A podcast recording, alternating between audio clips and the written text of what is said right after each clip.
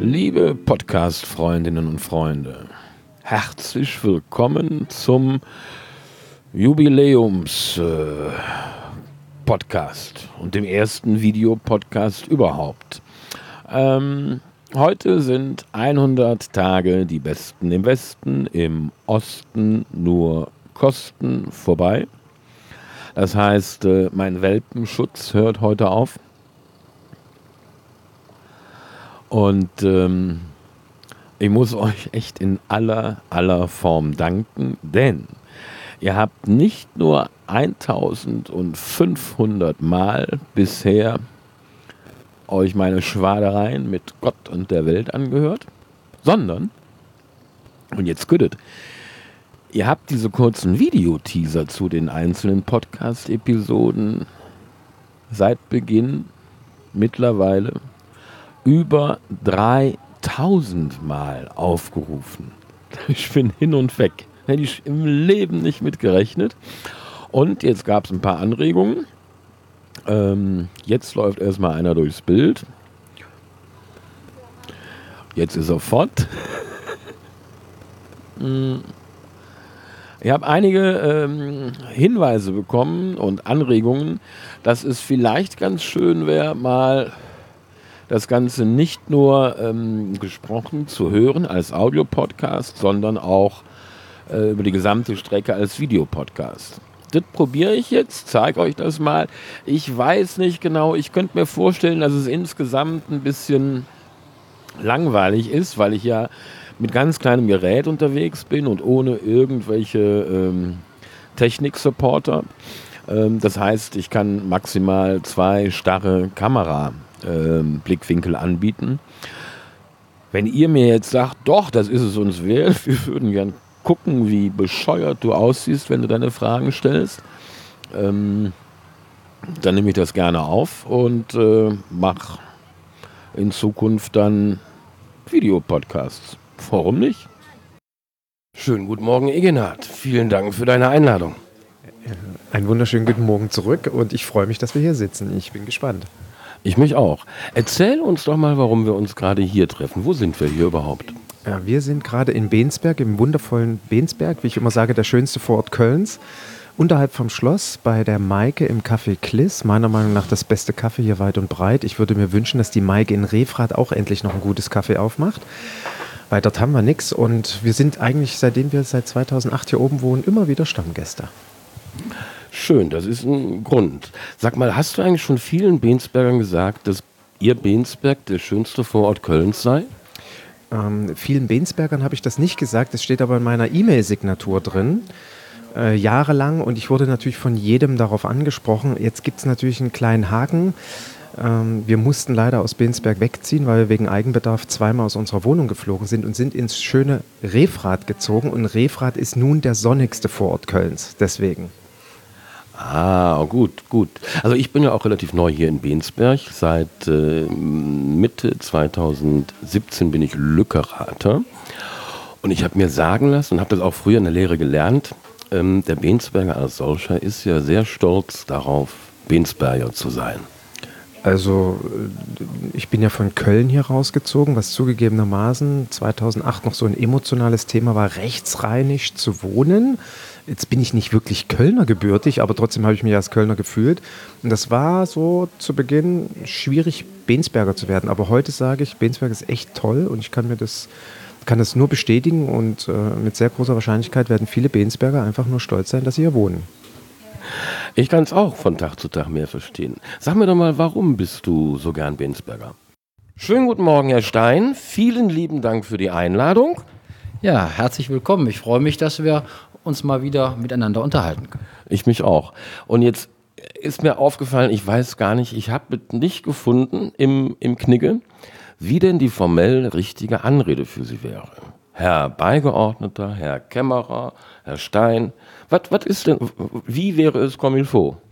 Ich halte es da mit jemandem, der mir immer ein Vorbild war, nämlich Helmut Schmidt, der das auch gefragt wurde, wo er mit irgendwelchen aktuellen oder vergangenen Titeln angesprochen wurde, hat er gesagt, sagen Sie Herr Schmidt. Und das gilt für mich genauso. Dann habe ich es ja intuitiv richtig gemacht. Puh, gut, guter Gesprächseinstieg. Wir treffen uns hier zum Gespräch für meinen Podcast, den ich ja mit dem Herrn Watzerbeck vom Bürgerportal zusammen entwickelt habe. Und der hat auch einen Titel. Ich weiß gar nicht, ob Sie den auf dem Schirm haben. Der Titel des Podcasts heißt Die Besten im Westen, im Osten nur Kosten. Und lassen wir uns doch direkt mal damit anfangen. Wie stehen Sie denn zu dieser nicht ganz unsteilen These? Wenn man das auf die Bundesrepublik bezieht, ähm, habe ich dazu eine relativ atypische Westmeinung. Ähm, ich bin der Auffassung, dass es richtig war, in den letzten drei Jahrzehnten viel Geld dafür zu investieren, dass aus dem verbalen Bekenntnis, das sicherlich in der Vergangenheit manchmal ein Lippenbekenntnis war, ähm, dass man die Einheit will und anstrebt. Und als man die dann hatte, musste man sie auch gestalten. Ich bin der Auffassung, ähm, dass ähm, der Osten nicht nur Kosten, sondern eine Bereicherung für dieses Land ist. Bei allen Themen und schwierigen Entwicklungen, die gerade in den letzten Jahren uns beschrieben haben. Also insofern, dass der Osten nur Kosten verursacht und die Besten nur im Westen sind. Ich glaube, das wäre aus Sicht des Westens eine gewisse Hybris. Ich teile das nicht.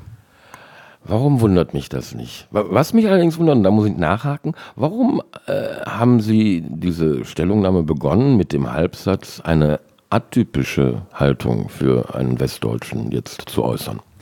Weil ich ähm, persönlich relativ häufig gehört habe, dass die Republik im Westen darbt und im Westen in der Krise ist, weil man den Osten zu sehr subventioniert habe. Und diese Auffassung vertrete ich nicht. Haben Sie das von, mehrheitlich von Bürgern oder von Kollegen gehört?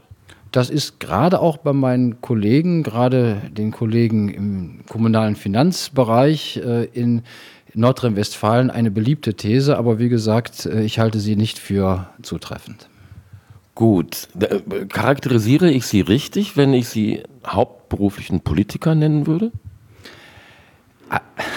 Alles ist politisch. Insofern äh, ist das richtig und falsch gleichermaßen. Markus. Schön, schön, dass du Zeit für uns hast. Ja, gerne. Hallo. Ich habe dich in der Anmoderation schon ein bisschen vorgestellt. Äh, ich habe es auch noch gar nicht gesprochen. Also ich müsste eigentlich sagen, ich werde dich vorgestellt haben. Ja, das ist korrekt. Die erste Frage, die ich habe, wie kommt man als gerade mal 26-Jähriger im Jahr, ich glaube 2002, auf den Gedanken, sich selbstständig zu machen als Journalist? Also 2002, das war ja Jahr 1,5 nach dem Platz in der Dotcom-Blase, um das mal einzuordnen. Ja, eigentlich habe ich mich damals nicht als Journalist selbstständig gemacht, sondern ich war damals Aktivist und hatte ähm, Glück, dass ich vorher ein Jahr nach einer Ausbildung noch in der New Economy gearbeitet hatte, dann New Economy vorbei war, ich arbeitslos war, aber in Berlin war, ausreichend Arbeitslosengeld bekam, um mich mit Politik und Internet zu beschäftigen. Kleinen Moment, kleinen Moment. 2002 war auch noch vor Hartz IV, richtig?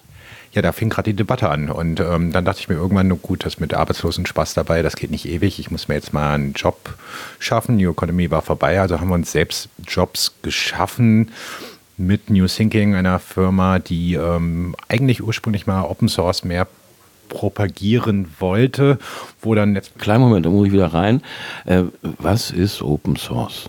Also Open Source ähm, ist eigentlich ein Entwicklungsmodell, aber auch eine Philosophie. Äh, äh, damals äh, war Open Source auch ein Synonym für freie Software. Das heißt, äh, ähm, Entwicklungen wie Linux oder der Firefox-Browser, die in einem kollaborativen, offenen Modell äh, funktionieren, waren so die größten Beispiele dafür. Und äh, ja, wir haben uns damals mit New Thinking selbstständig gemacht mit der Idee, naja, alle reden von Apple oder Microsoft. Ähm, wir finden Linux viel cooler und fanden auch, dass ja, die, das Entwicklungsmodell dahinter viel cooler war, als es das Image in der Öffentlichkeit entsprach. Und so haben wir angefangen ähm, mit New Thinking, was dann ja später mal zur Republika führte und zur netzpolitik.org, wie es jetzt ist. Aber ich war damals quasi, war nicht mein Ziel, Journalist zu werden, sondern ich brauchte einfach eine Publikationsmöglichkeit im Netz, die weniger mit HTML zu tun hatte, so dass ich auf eine der ersten Blog Content-Management-Systeme gestolpert bin, ohne zu wissen, dass das jetzt ein Blog ist. Aber das war doch so, dass alle großen Verlagshäuser das Internet gescheut haben wie das Weihwasser, weil sie alle ganz viel Geld verbrannt haben, anderthalb Jahre vorher. Wieso Internet? Und wieso nicht, ja, weiß der Henker was, aber irgendwas, was nicht so verbrannt ist? Ja, für mich war es nicht verbrannt. Für mich war das damals so der, die schöne neue Welt. Äh, und ich bin mit Computern groß geworden und irgendwann war einfach Internet da, bezahlbar und ähm, ich wusste, das äh, geht nicht mehr weg und fand und finde es immer noch total faszinierend und spannend, was sich da alles entwickelt. Hattest du Heimweh nach Köln oder, oder Bensberg, als du in Berlin warst? Ja, ganz fürchterlich. Die ersten sechs Wochen waren grauselig. Also, weil ich niemanden kannte, wohnte in Charlottenburg in so einer Altbauwohnung, so ganz im letzten Zimmer. Und äh, das war so, äh, ich bin irgendwie wie in Trance die ersten sechs Wochen da gewesen. Und dann habe ich aber gesagt, du hältst jetzt sechs Wochen durch und dann, wenn es nicht besser wird, dann gehst du wieder nach Hause. Aber es hat funktioniert und ich bin dann da geblieben und fand es toll. Also Berlin war eine oder ist auch immer noch heute eine super Stadt. Obwohl heute ist sie halt so groß geworden. Damals war es viel, viel kleiner und äh, ich wollte eigentlich jedes Jahr mal nach Berlin, weil ich da einen Koffer hatte, weil es so toll war. Aber das hat nicht funktioniert. Also es ist heute anders geworden. Ja, ich bin auch gerne in Berlin, aber ich finde auch Berlin immer eine Spur zu groß für mich. Also für eine Woche ist okay, ist es sogar sehr schön. Die zweite Woche ist dann nur noch okay und danach wird es mir einfach zu groß. Ja, genau. Und darum mag ich auch Köln so gerne, weil wenn man Ideen hat, die man umsetzen möchte, geht das in Köln, also für mich, besser, weil man da ein Netzwerk aufbauen kann. Und in Berlin wüsste ich gar nicht, wo ich anfangen sollte. Da könnte man sich vielleicht einen Stadtteil vornehmen und könnte sowas machen, aber das ist hier alles ein bisschen einfacher, auf jeden Fall. Ja, und der Rheinländer als solcher ist ja auch kommunikativer, ne? Ja, und hier ist viel möglich. Also das muss man ja auch mal sagen. So oft ich ja Köln manchmal auch kritisiere in vielen Dingen, so die mir wichtig sind, aber was hier toll ist, gibt viele aufgeschlossene Menschen, ähm, die, wenn man eine gute Idee hat und möchte sie umsetzen, auch mitmachen.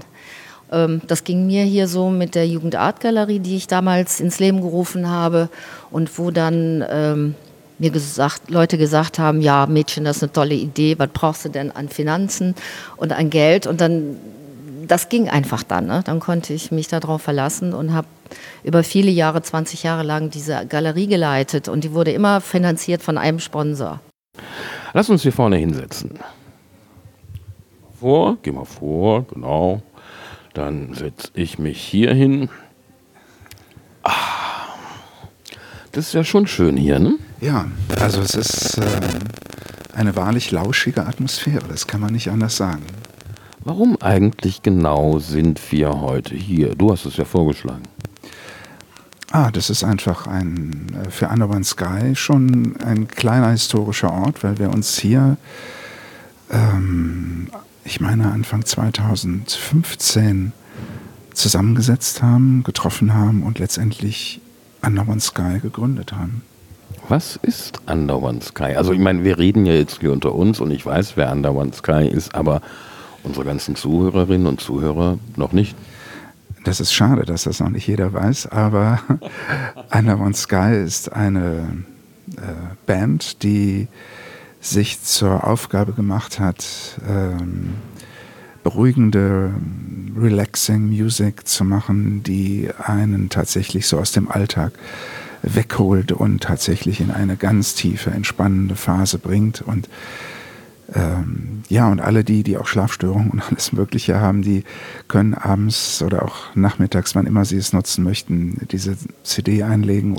Das kann ich bestätigen übrigens. Bei mir wirkt das wunderbar. Ja, wir haben ganz viele Probanden äh, gehabt, bei denen wir das getestet haben und es haben wenige länger als vier, fünf Stücke tatsächlich geschafft. Und Schlaf ist die höchste Form der Entspannung und äh, also fanden wir schon, dass das äh, das war ja unser Ziel, also eine tiefe Entspannung zu erzeugen. Das ist euch gelungen. Dankeschön, ja. Und, äh, und, und wir freuen uns. Jetzt haben wir aber auch genug Werbung gemacht. Jetzt lassen wir mal in Medias Res gehen. Wenn es denn sein muss. Ja, ja, dafür sind wir hier. Und, und, und auch nur dafür habe ich dich eingeladen. Ach so. Ja, ja. So, so. Mhm. Das kann ich auch. Gut, gut. Aber, aber heute ist ja kein Stimmenimitator-Test, oder? Nein, nicht wirklich. Wie kommst du jetzt darauf, dass es der Tag sein könne? Warum nicht? Die Frage muss gestellt werden dürfen. Genau. Richtig. Gut, dann lass uns doch dieses Thema hier, diesen Themenkomplex hier abschließen und ähm, ernsthafte Fragen stellen. Nein, nein, nein, nein, nein, nein, nein, nein. Die Fragen stelle nur ich. Du antwortest bitte. Ach so, ja gut, sehr gerne. Fein. Also, dann fangen wir mal so an. Ja, ich staune nur, wie viel du unterwegs bist. Ich weiß auch immer nicht genau, gebe ich jetzt an, wo ich gerade bin oder wo das Bild herkommt. Wo ich sein möchte. Ja, das ist schon spannend, ja. Sollen wir uns setzen? Oder? Ja, wollt ihr Ja. das vielleicht so? Ihr macht das vielleicht so, wie ihr das wollt. Läuft die Kamera jetzt schon? Die Kamera läuft an. Aber der Ton ist noch nicht da. Der Ton ist noch nicht so weit. Wie sehe ich denn aus? Ja. Du musst Nee, am sag besten mal. aussehen. Perfekt. Perfekt geht doch gar nicht. Ich wollte ja eigentlich auch noch mich ordentlich anziehen. Du musst ja. Fohle. Schon besser, wenn du der Beste aussehst. Du bist auch der Älteste. Ich hatte ja nicht mal der Hälfte mehr gegriffen, weil ich war auf, auf 19 Uhr. Ich könnte dir ein, ich könnte eins leihen. Alles super, Nele. Hier passt es mir. Und Paul, seid ihr denn aus Kleinmachnow? Nee. Wo kommt der denn jetzt her? Aus Neukölln. Oh. Ja, das, das war ein Weg. Super, danke. Nele ist die Tochter meiner. Den- Genau, meiner Muse, die da hinten in der Küche hängt. Und Paul, Das ist meine Mutter. Das kann man das sagen. das kann man sagen. Aber Glaube ihr habt jetzt beide nicht direkt mit Fotografie zu tun, oder Nee. doch? Oder indirekt? Nein. Gar nicht. Ich habe übrigens gestern Herrn Beckedan mal darauf angesprochen, was das mit den Ergänzungen auf sich hat. Du darfst gespannt sein. Nein, nein, nein, nein. Ich wollte dich nur ein bisschen teasen, dass du wenigstens, wenigstens diesen Podcast dir dann mal anhörst. Ja, schönen guten Abend. Ähm, ich gebe dir mal direkt das Mikro weiter, Rainer, weil du bist ja der Ja, Moderator. Dieter, du tauchtest letzten Sommer auf hier äh, mit deinem, wie, wie ein Blitz, ja. Äh, du hattest irgendwie von uns gehört, also ich bin Chef des örtlichen Kunstvereins, selber Maler, Grafiker und wir hatten auch gerade richtig großen Betrieb bei uns. Wir hatten vier Gastkünstler, die dort arbeiteten. Und du tauchtest einfach auf mit deinen mit ganz kleinen Fotos und sag, wollt, am liebsten wollte er sofort ausstellen. Und ich sag, du, du musst schon, also das soll, hat schon einen Vorlauf und äh, solo würden wir das auch nicht machen, sondern wir würden dann, äh, wir zeigen schon Fotografie ein oder zweimal im Jahr, aber wir würden das dann schon kombinieren mit, einem, mit einer zweiten künstlerischen Handschrift. Und Ich hatte dir da gestern oder vorgestern, vielleicht auch Sonntag schon eine Mail geschickt mit ähm, einer Raumbespielerin. Aber wir sind da relativ konservativ. Mails sind ganz hübsch, aber du musst einfach eine ordentliche Mappe einreichen. Und das kriegst du bestimmt hin. Natürlich. Also eine Frage. schöne, eine, eine schöne, wie sagt man, wie nennt man das, Portfolio und dann einfach eine kleine Präsentation, die deine Handschrift zeigt. Denn ich entscheide das ja auf keinen Fall allein. Wir haben so eine kleine Regiegruppe oder Jurygruppe. Ja, ich, ich hatte mir ja auch nur eine informelle Meinung äh, erhofft, weil eine kleine Wette zwischen Maike und mir läuft, ob du denn das, was ich dir da geschickt habe, irgendwie gutierst oder eher nicht. Ja, aber das wäre jetzt nur eine Privat. Also da muss ich vorsichtig sein, weil es soll schon fair zugehen, weil wir haben 40 bis 50 Bewerbungen im Jahr inzwischen für unser kleines Kunsthaus, was wir da ehrenamtlich betreiben. Übrigens interessant, ist eines der ältesten Häuser hier im Ort. Und wir müssen dann schauen, wie wir das, äh, wie wir das äh, spannend und gleichzeitig fair und auch für alle Beteiligten. Es gibt ja ältere Semester im Kunstverein und jüngere und sehr verschiedene Auffassungen. Was Kunst ist sowieso eine schwierige Sache. Bei Fotografie ist es nochmal extra schwierig. ja, ne, ich finde zumindest, äh, die Kriterien sind da wieder anders und äh, darüber wollen wir vielleicht auch sprechen. Äh, über das, da, A, deine Projekte, B, was du eigentlich hier in Brandenburg planst oder Berlin-Brandenburg, Projektbüro. Und C, wollte ich auch noch mal so ein bisschen in deine äh, Biografie ein, zurücksteigen, wenn das geht. Also du hast kürzlich jetzt ein Foto des äh, renommierten Herrn Lindner, hat er überall rumgepostet, den hat er offenbar vor die, Flint, äh, vor, vor die Kamera bekommen. Ein gewisser Lindner, ich glaube, der ist Politiker in, Bonn, äh, in Berlin. Jetzt sag mir, sag mal vielleicht was dazu spontan. Äh, was interessiert dich an Lindner und wie kommt man an so jemanden ran? An Lindner hat mich erstmal gar nichts interessiert. Ähm, das war äh, eigentlich nicht mehr als ein Zufall. Also ich war sehr daran interessiert, so einen Podcast zu beginnen.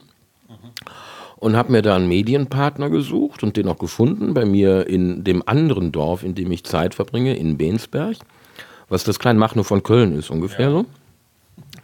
Und ähm, der war da interessiert dran, sofern ich denn Leute aus dem Rheinisch-Bergischen Kreis vor die Flint, nein, vor das Mikrofon bekomme. Ähm, und dann habe ich mal geguckt, wer, wer, wer, wer böte sich denn da an und gucke mal da. Äh, Herr Lindner hat seinen, seinen Wahlkreis bei uns im Rheinisch-Bergischen Kreis. Und wenn man mit so einem Promi anfängt, ist das immer irgendwie nicht so schlecht. Also nicht nur Sex, sondern auch Promi-Cell. Und also habe ich dann irgendwann, als ich wieder hier war, weil von Kleinmachnow ist ja näher, in sein, in sein Fraktionsbüro, Eckbüro übrigens, Eckbüro mit Blick auf den Reichstag. Da kann man neidisch werden. Also Promi sagst du jetzt wertfrei oder, oder sympathisierst du auch mit dieser äh, politischen, wenn das noch eine, wenn man das überhaupt noch sagen kann, was ist halt noch liberal oder, oder ist, wie sieht das aus? Ist das, siehst du das jetzt rein formal oder äh, karrieremäßig einfach nur interessant? Könnte das auch ein anderer Promi sein? Ich liebe deine indiskrete Art, Rainer. Ähm, mir wäre jeder recht gewesen. Also ich hätte auch Caroline Kebekus genommen, die ich auch anfragen werde, und auch Tim Wiese. Tim Wiese finde ich auch sehr spannend. Der ist ja mal ein richtig guter Torwart gewesen, sogar im Nationalmannschaftstrikot. Und wurde dann vor zwei Jahren nochmal ähm, durch die Medien gereicht als der erste deutsche Wrestler. Sagt man so? Ne? Keine Ahnung, wovon du sprichst. Äh, dachte ich mir. Ist auch nicht so wichtig. Nein, also für mich war wichtig, es muss jemand sein, der ähm, vielleicht in YouTube auch mal gegoogelt wird und man dann zufällig über meinen Podcast äh, stolpert. Und auch, ich glaube halt auch, dass ich nicht so einen Bekanntheitsgrad habe, dass ich alleine ziehe. Und insofern äh, zum Installieren so einer, so einer Geschichte fand ich das wichtig. So, Sie sehen, hier ist immer was los. Ja, ich habe den Hut extra anbehalten, damit ich ihn ziehen kann. Ja, wie schön. Nee, echt. Also je mehr ich, Elegant gesagt. ähm, je mehr ich mich mit ihm beschäftigt habe, desto ähm, wie soll ich sagen? Äh, mehr haben sie, haben, sie, haben sie mich eingenommen für sich. Ach, das ist aber sehr liebenswürdig. Was Nee, ich nee, das ist ehrlich. Was darf ich denn, denn äh, zur weiteren äh, Abrundung dieses Eindrucks Ihnen noch anbieten? Ein Pefken. Ein Käfken. Pefken. Ein Pefken, ne, das kriegen wir hier nicht hin. Ja, dann fragen sie doch nicht. Ja, das, Ein Wasser ist völlig okay. Wasser ist Oder eine. Cola ist besser. Cola ist Ja, ein bisschen Koffein schadet nicht. Ich bin sehr früh aufgestanden Ja, und da sind Sie dran schuld. oha. Ja. Sie kamen doch jetzt aus dem Rheinland. Nö, nö, nö, nö, nö, nö. Ich bin hier aufgestanden, habe aber festgestellt, dass äh, Sie Ihren Postka Podcast schon online gestellt haben. Ah, okay. Den musste ich ja auch noch hören dann. Ja, Und dann ist dieser, dieser Beckmann-Film auch noch gekommen. Ich habe sozusagen die ganze Nacht mit Ihnen zusammen verbracht. wir haben zusammen eine Nacht verbracht. Ja. Sie hatten, Sie hatten ja letzte Woche angeboten, sozusagen als, als äh, Gegenleistung, dass äh, Sie heute wirklich für uns singen. Herr Patrick Lindner. Um Gottes Willen. Nee, nee, nee, nee. Also, Ich habe ich hab hier was für Sie vorbereitet auch. Ne? Ähm, ich, ich singe gerne mit und dann sind Sie immer besser. nein, wie- unmöglich. Also, Geht ähm, nicht, gibt's nicht. Singen, singen äh, muss ich ausschließen. Das habe ich ein einziges Mal öffentlich gemacht, im Aachener Wir sind Karneval. doch unter uns. Im Aachener Karneval habe ich Milva, Hurra, wir leben noch gecovert. Und ich sag mal so, das Publikum hat applaudiert für den Mut, äh, nicht für die musikalische Qualität. Und deshalb äh, lese, lese ich äh, gerne Text, aber singen, das schaffe ich äh, leider nicht. Gut, dann tun Sie uns doch einen Gefallen und lesen uns Ihre Lieblingszeile aus diesem Heimatlied vor. Ich lese es ganz. Guten Morgen, meine heißgeliebte Stadt, die Königin der Welt, auch wenn ich Reisefieber habe. Ab heute muss ich gehen, ein Abschied auf Zeit. Was ich empfinde, ist, was Liebe heißt. Ich bekomme Heimweh, sobald ich die Stadtmauern verlasse. Trag die Fahne in die Welt, damit ich lache. Verschweige nicht, dass es weh tut an vielen Tagen, doch ich lebe für meine Lieblingsfarben.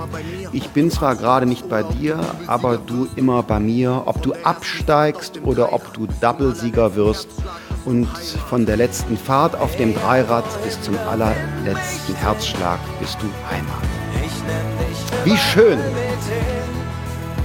Das alles hätte ich, hätte ich singen wollen.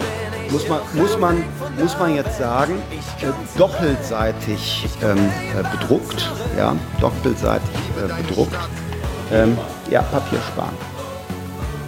Ja, über eine Million Menschen leiden mit dem FC bis in die fünfte Jahreszeit in den Karneval. Kennst du das Stück? Ähm, nee, das kannte ich nicht. Dann schicke ich Ihnen mal einen Link. Das ist wirklich sehr, sehr schön. Du beherbergst. Gerade für einen gebürtigen Wuppertaler.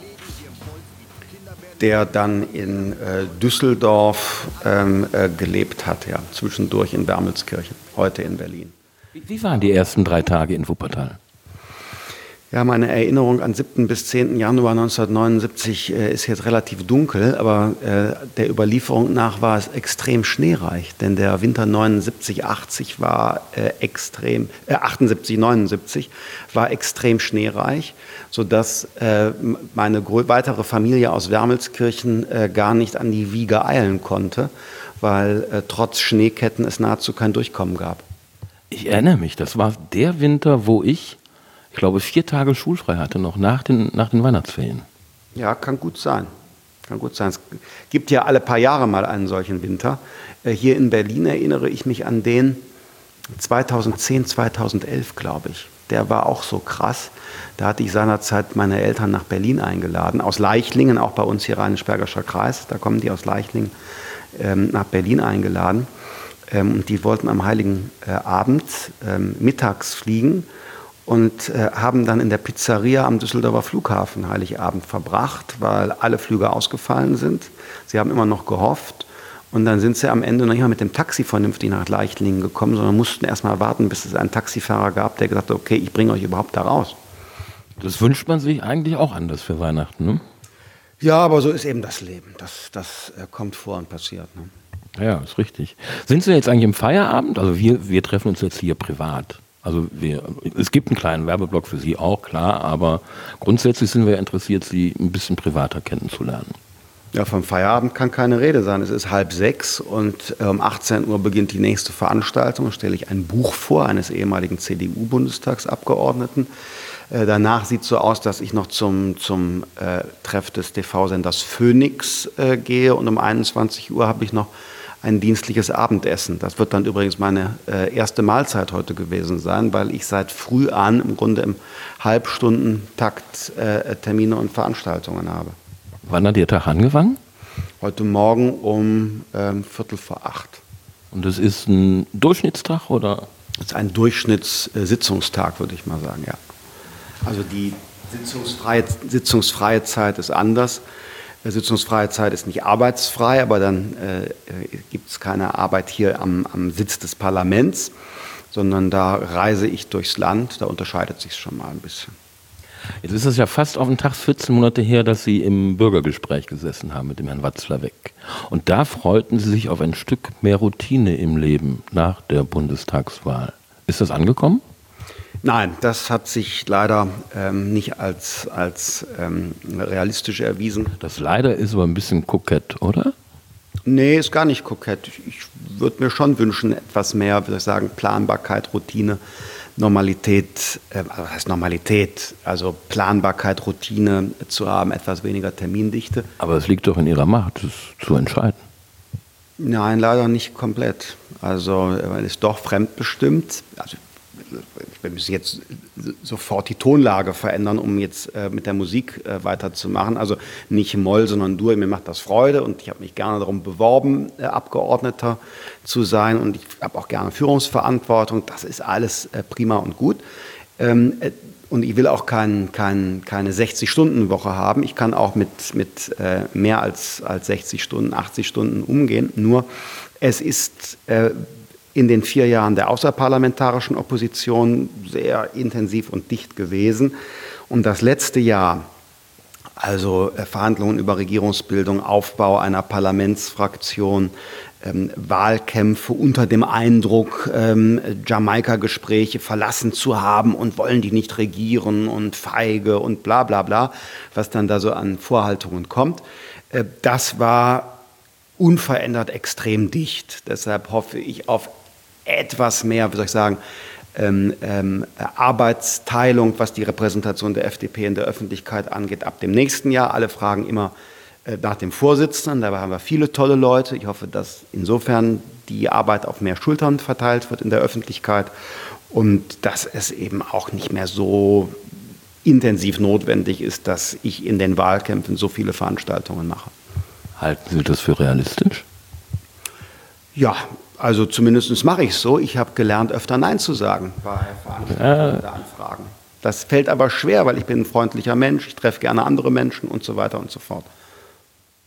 Gut, ähm, auf einer Skala von 1 bis 100, wie würden Sie Ihre Work-Life-Balance einschätzen? Äh, was ist 0, was ist 100? Ja, 0 ist ganz, ganz bescheiden und 100 ist natürlich top of the pops. Ja, ich zögere deshalb, weil mein, mein Work, also mein Beruf, ist ja Teil meines Lebens, meines Lives. Ich mache das ja mit Leidenschaft und Passion. Aber privat. Na, genau deswegen frage ich ja nach. Also der normale Mensch denkt ja, boah, 80-Stunden-Woche ist ja irgendwie mhm. ganz böse. Ja. Aber für Sie ist das ja nicht wirklich böse, ne? Nein, ich liebe ja, was ich tue. Ich mache es auch gerne und trotzdem habe ich auch private Leidenschaften, denen ich gern mehr Raum geben will. Ich habe Familie und Freunde. Ich sage mal so, es ist gegenwärtig äh, 80-20. Das ist doch schon ein guter Schnitt. Also 80 jetzt okay oder, oder 80 nicht okay? Na, 80 Prozent äh, ist Beruf, 20 Prozent ist spontan, frei und so weiter. Also das ja, ist eine äh, Balance, ne? Ja, das ist schon klar, aber, aber wie, wie wohl fühlen Sie sich damit? Das ist eigentlich der, der Hintergrund der Frage gewesen. Ja, also Sie könnten, Sie, könnten ja, Sie könnten ja Coach, Coach oder Therapeut werden. Also ich, ich fühle mich eigentlich ganz wohl. Einen wunderschönen guten Tag. Ich bin Dieter Röseler mit E. Eigentlich sogar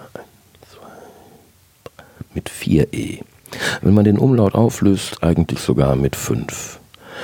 Das tut aber nach dem 6. Dezember nichts mehr zur Sache. Gar nichts mehr. Eigentlich ist es nur ein ziemlich billiger Karlauer. Ich möchte mich heute vorstellen. Ich bin äh, natürlich ein äh, Schersig, Jewex. Ich bin im Jahr 1966 in Köln-Galg geboren und im Sommer letzten Jahres, also im Sommer 2017, in Lückerath angelandet. Prost, Lückerath. In der Zeit, die ich jetzt hier bin, habe ich festgestellt, dass ähm, der Berggladbacher und die Berggladbacherin an sich sehr diskussionsfreudig sind. Es liegt dem Rheinländer ja sowieso ein bisschen im Blut. Naja, ähm, ich habe beobachtet, in der Zeit, seit ich hier bin, hat sich viel getan. Hm, zum einen war im September 2017 Bundestagswahl. Da haben es die Liberalen geschafft, nach ihren vier Jahren äh, außerparlamentarischer Weiterbildung es wieder zurück in den Bundestag zu schaffen, und zwar unter der Führung eines rheinisch-bergischen Gewächses, Patrick Lindner aus Wermelskirchen. Ähm, dann wurde, ich glaube, im Februar begonnen, vielleicht auch erst im März 2018, also dieses Jahres, diese wunderschöne Schlosspassage an der Binsberger Schlossstraße zurückzubauen. Ne, mit viel Baggereinsatz.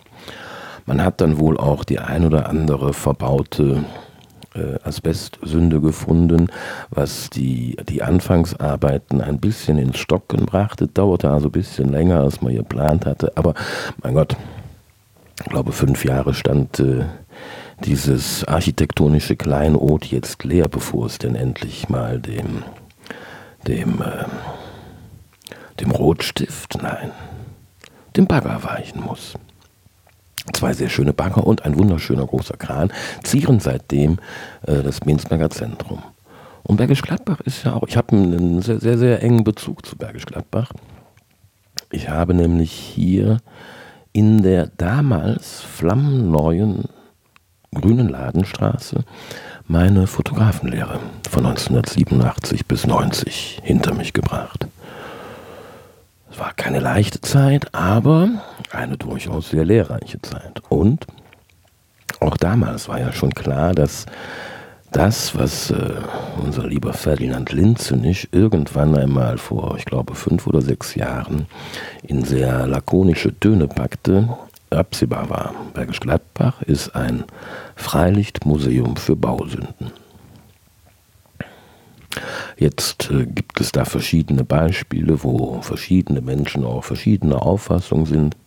Ziemlich unstrittig dürfte sein, dass das größte Barockschloss nördlich der Alpen, ne, das Schloss Bensberg, wo jetzt seit Jahren schon ein äh, sehr, sehr schönes Grand Hotel beheimatet ist, eine optische und architektonische Zierde sondergleichen für Bergisch Gladbach ist. Kleiner Vorausblick in die Zukunft. Wir haben jetzt äh, in den ersten drei Monaten lediglich eine einzige Dame. Das heißt, ich werde jetzt äh, darauf achten, dass wir da so einen gendermäßigen Ausgleich hinkriegen. Da läuft der nächste Durchbild. Und ähm, werde vorrangig Damen zum Gespräch bitten. Los geht's in zwei Wochen, Karfreitag, mit der erklärten Hedonistin Lady Dominic. Und der Mai wird dann auch ganz im Zeichen von Damen stehen. Zwischendurch, am 3. Mai, gibt es äh, ein Spezial über eines meiner großen fotografischen Vorbilder, den guten alten Schargesheimer. Ähm, der würde am 19. Mai 95 Jahre alt, war einer der erfolgreichsten äh, Nachkriegsfotografen. Rudolf Augstein, der Spiegelgründer zum Beispiel, hat ihn zur Bundestagswahl beauftragt, den alten Konrad Adenauer so zu porträtieren, dass der bitte nicht nochmal wiedergewählt wird. Ich glaube, 57 war das.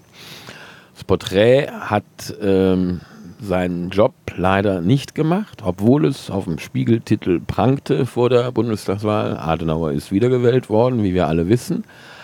Aber es hat äh, Geschichte geschrieben. So wurde bis zu diesem Zeitpunkt noch nie porträtiert. Ich habe eingeladen Wolfgang Zurborn, Präsidiumsmitglied von der Deutschen Fotografischen Akademie, Philipp J. Bösel, ordentliches Mitglied der Deutschen Gesellschaft für Fotografie und vor allen Dingen als Schagesheimer Experten den guten Markus Schaden, den Gründungsdirektor des The Photobook Museums. Wir treffen uns in der äh, Lichtblick School von Wolfgang Zurborn und werden da an Schagesheimer erinnern. Ich hoffe, das gefällt euch genauso gut wie uns. Und ähm, ja, jetzt bleibt mir erstmal nichts anderes zu sagen als vielen, vielen Dank. Auf in die nächsten 100 Tage und stay tuned. Bye bye.